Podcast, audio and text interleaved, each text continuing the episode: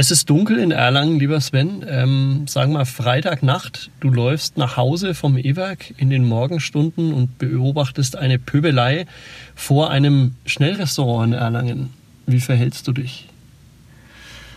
Hallo Christoph. Ähm, also, für mich ist das natürlich, glaube ich, nochmal eine ganz andere Frage wie für die meisten. Durch meine Ausbildung, die ich habe, da ich jetzt seit 20 Jahren Kampfkunst und Selbstverteidigung praktiziere, ähm, denke ich schon, dass ich ähm, andere Fähigkeiten habe ähm, und mich deswegen vermutlich direkt äh, dazwischen begeben kann. Einfach aufgrund dessen, dass ich mir vertraue, dass ich auf meine Fähigkeiten vertraue und wenn mal was eskalieren sollte, ich weiß, wie ich damit umgehen soll. Also ich würde direkt dazwischen gehen und schlichten. Kann aber an der Stelle auch gleich sagen, das ist nicht die Vorgehensweise für den 0815-Mann. Dazwischengehen und schlichten stelle ich mir ein bisschen schwierig vor. Ähm, wenn das jetzt zwei Streitparteien sind, die alkoholisiert sind, lieber Sven. Ähm, und dann ist sowas natürlich für die vielleicht in ihrer in erster Linie, in erster Reaktion nochmal eine Provokation, dass sich jetzt dann ein Fremder einmischt. Ähm, es wird dann ja schnell handgreiflich. Davor hättest du kein, keine Bedenken, keinen Bammel? Naja, eine gewisse Nervosität und Anspannung, vielleicht sogar eine Angst ist normal, aber die ist auch notwendig. Dieses Adrenalin, äh, was wir in so einer Situation ausschütten, das macht uns bereit, das ähm, hält unsere Reaktionszeiten kurz ähm, und das wärmt unseren Körper schon auf, falls es zu einer Auseinandersetzung kommt, dass wir direkt bereit sind. Ähm, diese dritte Partei, die da angreift, die darf natürlich in keinster Weise eine Partei ergreifen, weil sich sonst die andere Seite ähm, angegriffen fühlt, sondern es ist wichtig, dass man dann einen souveränen, starken, unabhängigen Charakter bildet, ähm, der für beide Parteien sozusagen als, als Widerstand des, äh, gesehen wird, sozusagen eine zusätzliche Hürde, die man nicht machen will. Jede, äh, jede Partei soll sich damit fühlen, äh, als äh, wenn dieser Schlichter sowohl für als auch gegen einen ist. Das heißt, ähm, diese Person ähm, bildet eine zusätzliche Hürde, damit es nicht zur Eskalation kommt. Aber jetzt hast du ja die Situation, dass du meistens gar nicht weißt, worum da gestritten wird. Die beiden schubsen sich, vielleicht wird es auch schon handgreiflich. Ganz plakativ, was machst du? Du stellst dich wirklich zwischen die beiden oder hältst du einen fest oder rufst du laut oder wie genau würde das aussehen? Ähm, also ich stelle mich wirklich ganz plakativ zwischen diese beiden, drücke diese beiden Personengruppen auch auseinander und dabei ist es wirklich wichtig, dass ich sehr achtsam bin, ähm, weil es ist, wie du vorhin auch schon erwähnt hast, nicht unwahrscheinlich, damit, dass ich damit zum neuen Ziel für beide Parteien werde. Und da muss man dann natürlich bereit sein. Ähm, allerdings greift man nicht ein, dann ist es ja sehr wahrscheinlich, dass sich eine dieser beiden Personen schwer verletzt, möglicherweise sogar beide. Wir reden äh, über Kampfsport im Entfernten in dem Fall, würde ich eher mal sagen. Ähm, wir reden vor allen Dingen über eine ganz aktuelle Situation, die uns in letzter Zeit in Erlangen häufiger ja, in den Nachrichten begegnet ist. Bei uns in der Zeitung stand häufig von ähm, Streitschlichtern von Menschen, die Zivilcourage gezeigt haben, ähm, bei zwei Streitparteien oder mehreren dazwischen gegangen sind und dann unterm Strich das teuer bezahlt haben, nämlich mit einem Nasenbeinbruch oder mit einem Krankenhausaufenthalt. Zu Gast im Lokalsportcast dazu, zu einer Sonderfolge möchte ich sagen, Sven Roth. Ähm, lieber Sven, du bist wie alt jetzt? Ich bin 34 und hast eine Kampfsportschule in Erlangen. Richtig. Darfst auch gerne sagen, wie die heißt. Das Dragon Gym in Erlangen. Alles klar. Nach einer kurzen Pause reden wir noch einmal darüber, wie man sich da am besten schützen kann, wie man Hilfe holt, was man macht, wenn es zum Stress in der Stadt oder wo auch immer kommt. Bleibt dabei.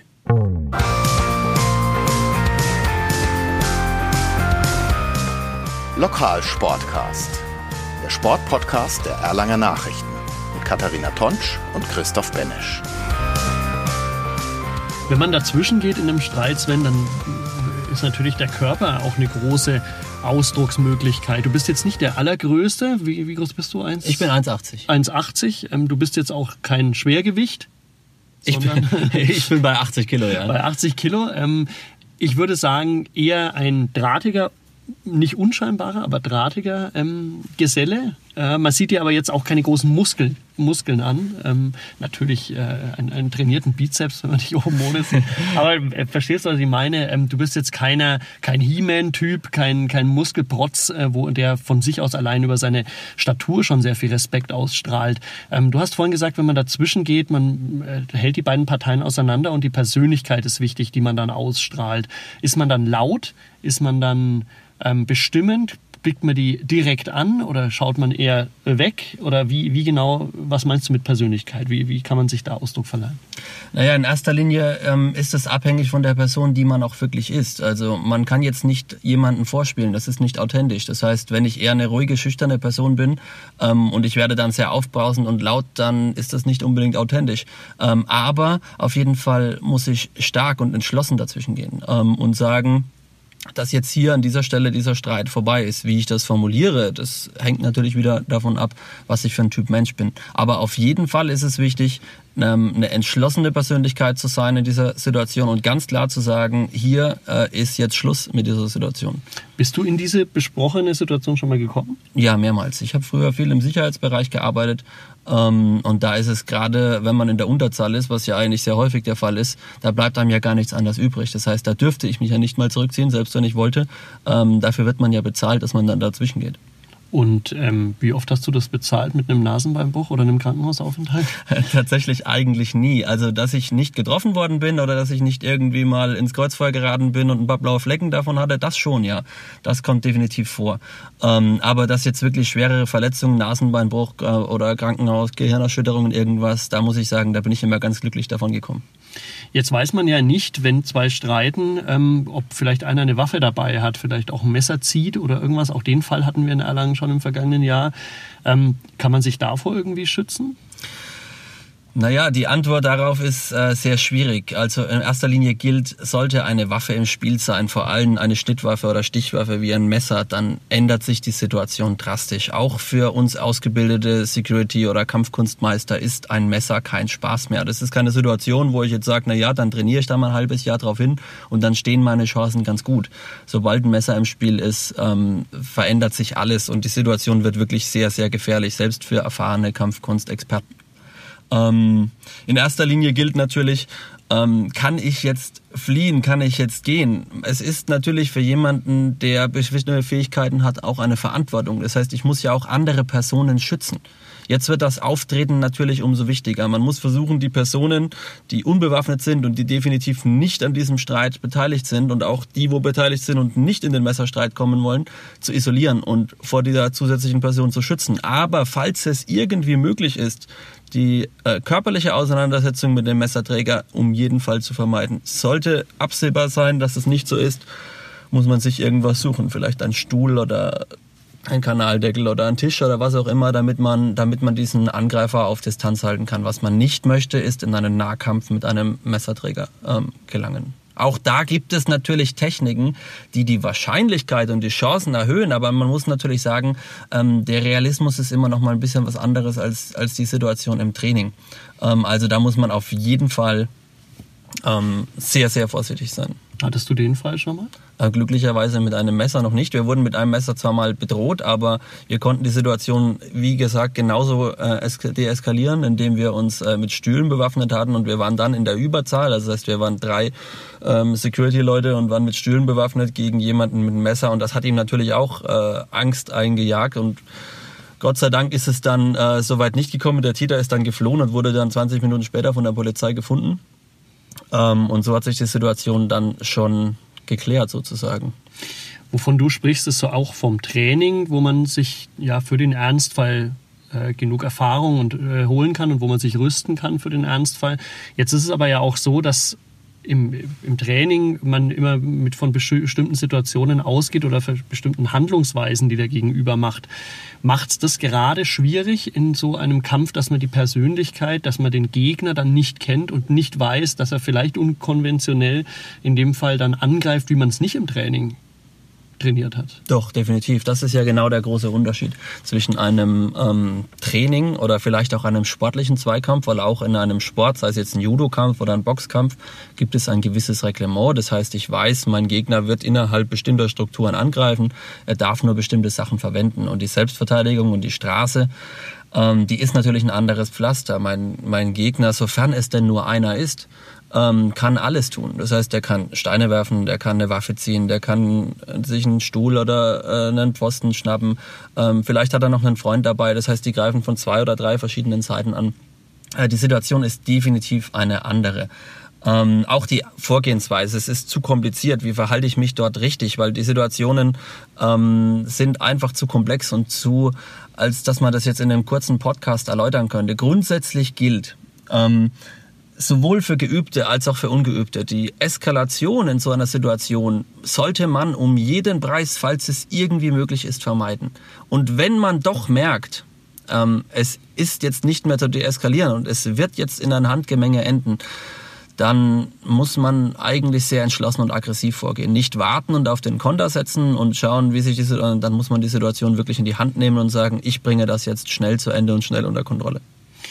Wir reden jetzt von Leuten, die trainiert sind in erster Linie. Jetzt ist der, sage ich mal, Otto-Normalbürger in Erlangen ja nicht trainiert. Du hast nicht alle Erlanger Bürger schon mal durch dein Dragon Gym ähm, gestellt. Ähm, wie, was würdest du so jemandem raten, der quasi, den aktuellen Fall gab's, ähm, mit dem Zug in Erlangen ankommt, einen Fahrraddiebstahl beobachtet, dort einschreiten will, ruft, ähm, hey, was auch immer, lass das Fahrrad in Ruhe und wird dadurch sofort zum Opfer.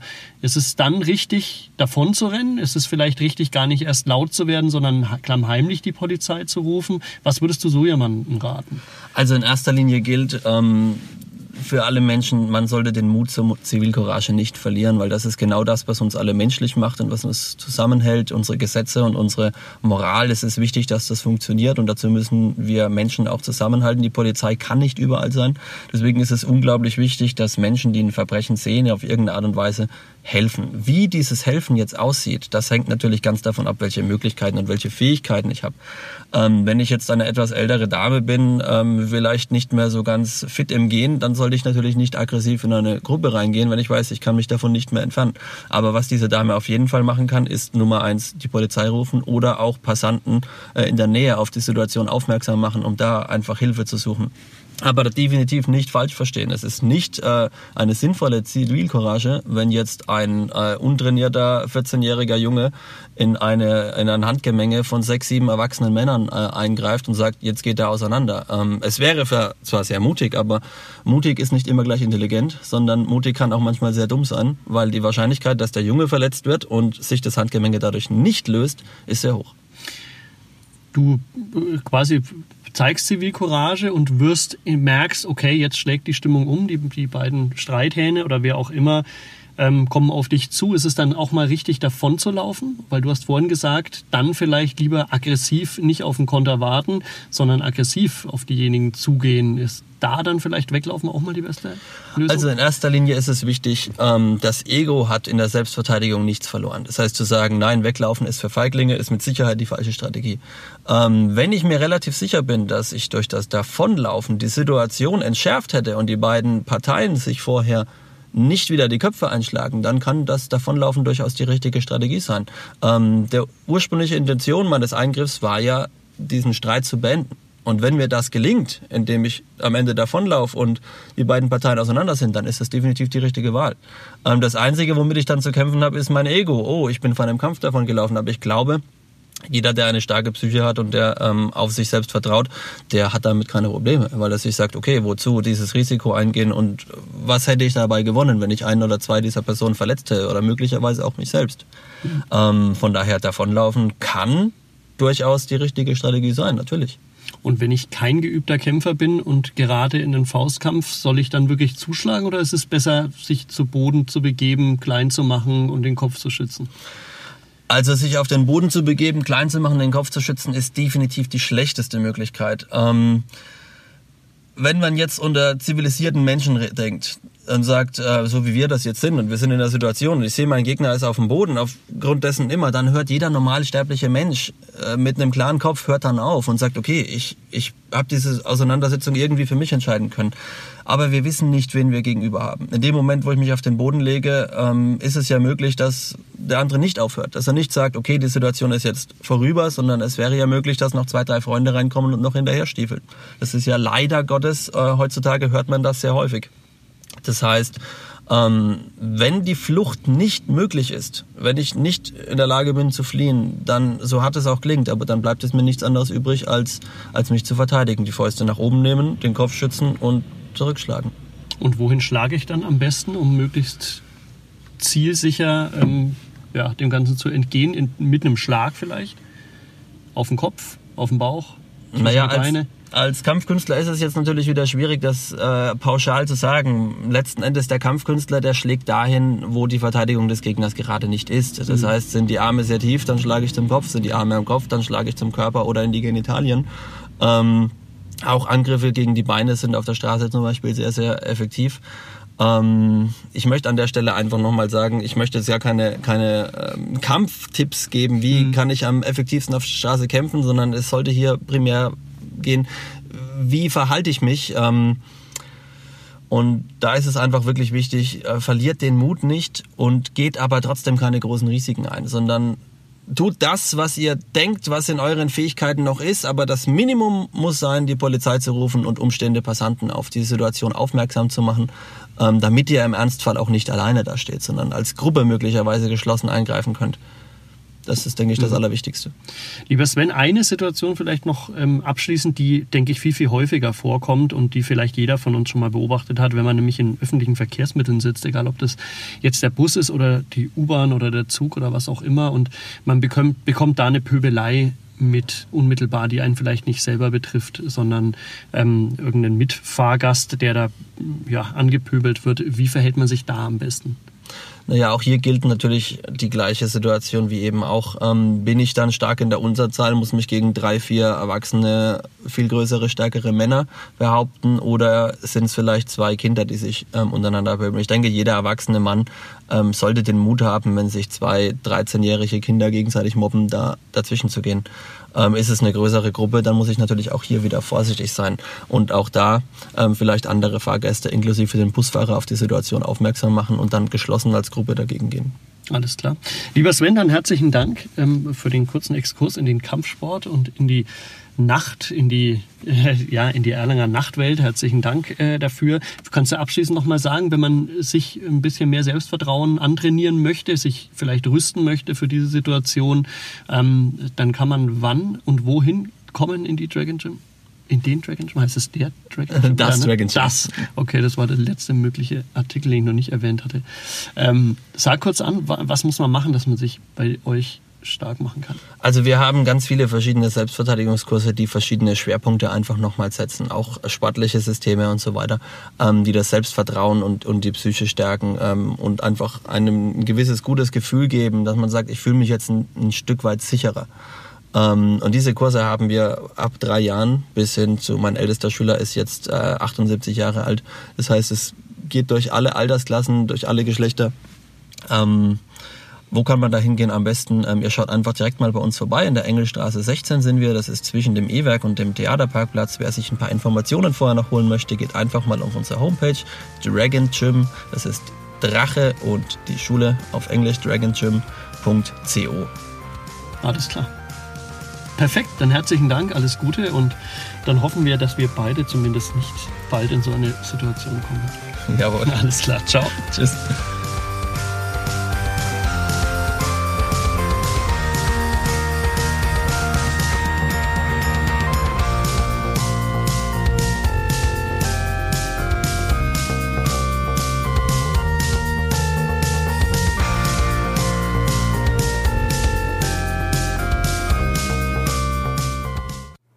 Mehr bei uns im Netz auf nordbayern.de